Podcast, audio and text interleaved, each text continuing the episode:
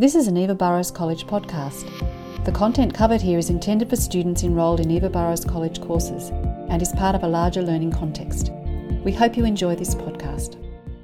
Welcome to this podcast, aimed at supporting you to understand what is required of you in answering questions in this course.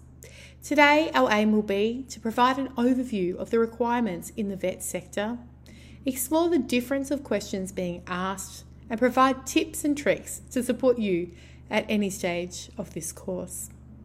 First of all, let's talk about the difference in the vet sector compared to the university sector. The vet sector is asking for applied knowledge and understanding. We are looking at the nuts and the bolts and why you do something. For example, what will you do to keep your client's information private and confidential? We are looking for actions and practices you'll take to complete this task.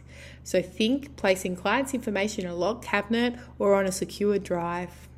At points in this course, we might ask you to justify why you might do something. For example, why is it important that you keep your client's information private and confidential?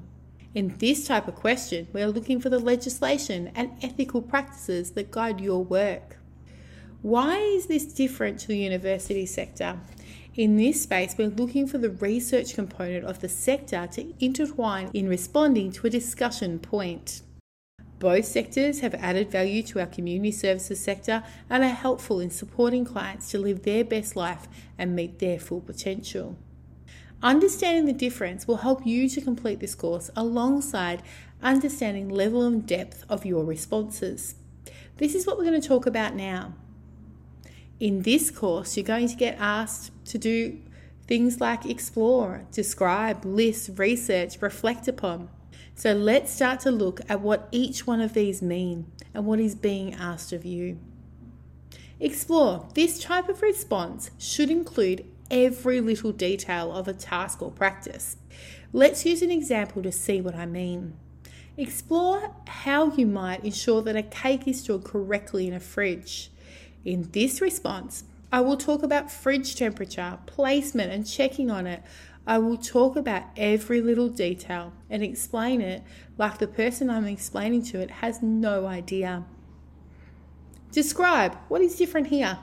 I'm going to explain the placing of the cake in the fridge and checking back on it, but this type of response is not going to go into the finer details. List is a little different as I'm going to list my actions and practices of placing the cake in the fridge. Research. This is where we're going to get a little bit more technical, and I'm going to go and gain some research that has already completed about the importance of storing cakes correctly, such as temperature control. I'm going to include this in my response. Reflect upon. I'm going to think about critical reflection on the importance think about the greater good of the importance of possibly not giving um, people food poisoning or keeping the cake nice. Now we understand what is required. What type of word limit are we looking for for each? At minimum, I would say give someone 200 words, a good paragraph, if no word limit has been specified. However, saying that, a research report require, will require more. So you really need to use your common sense and think that your assessor is not aware of the content. This will help in the expansion of your responses.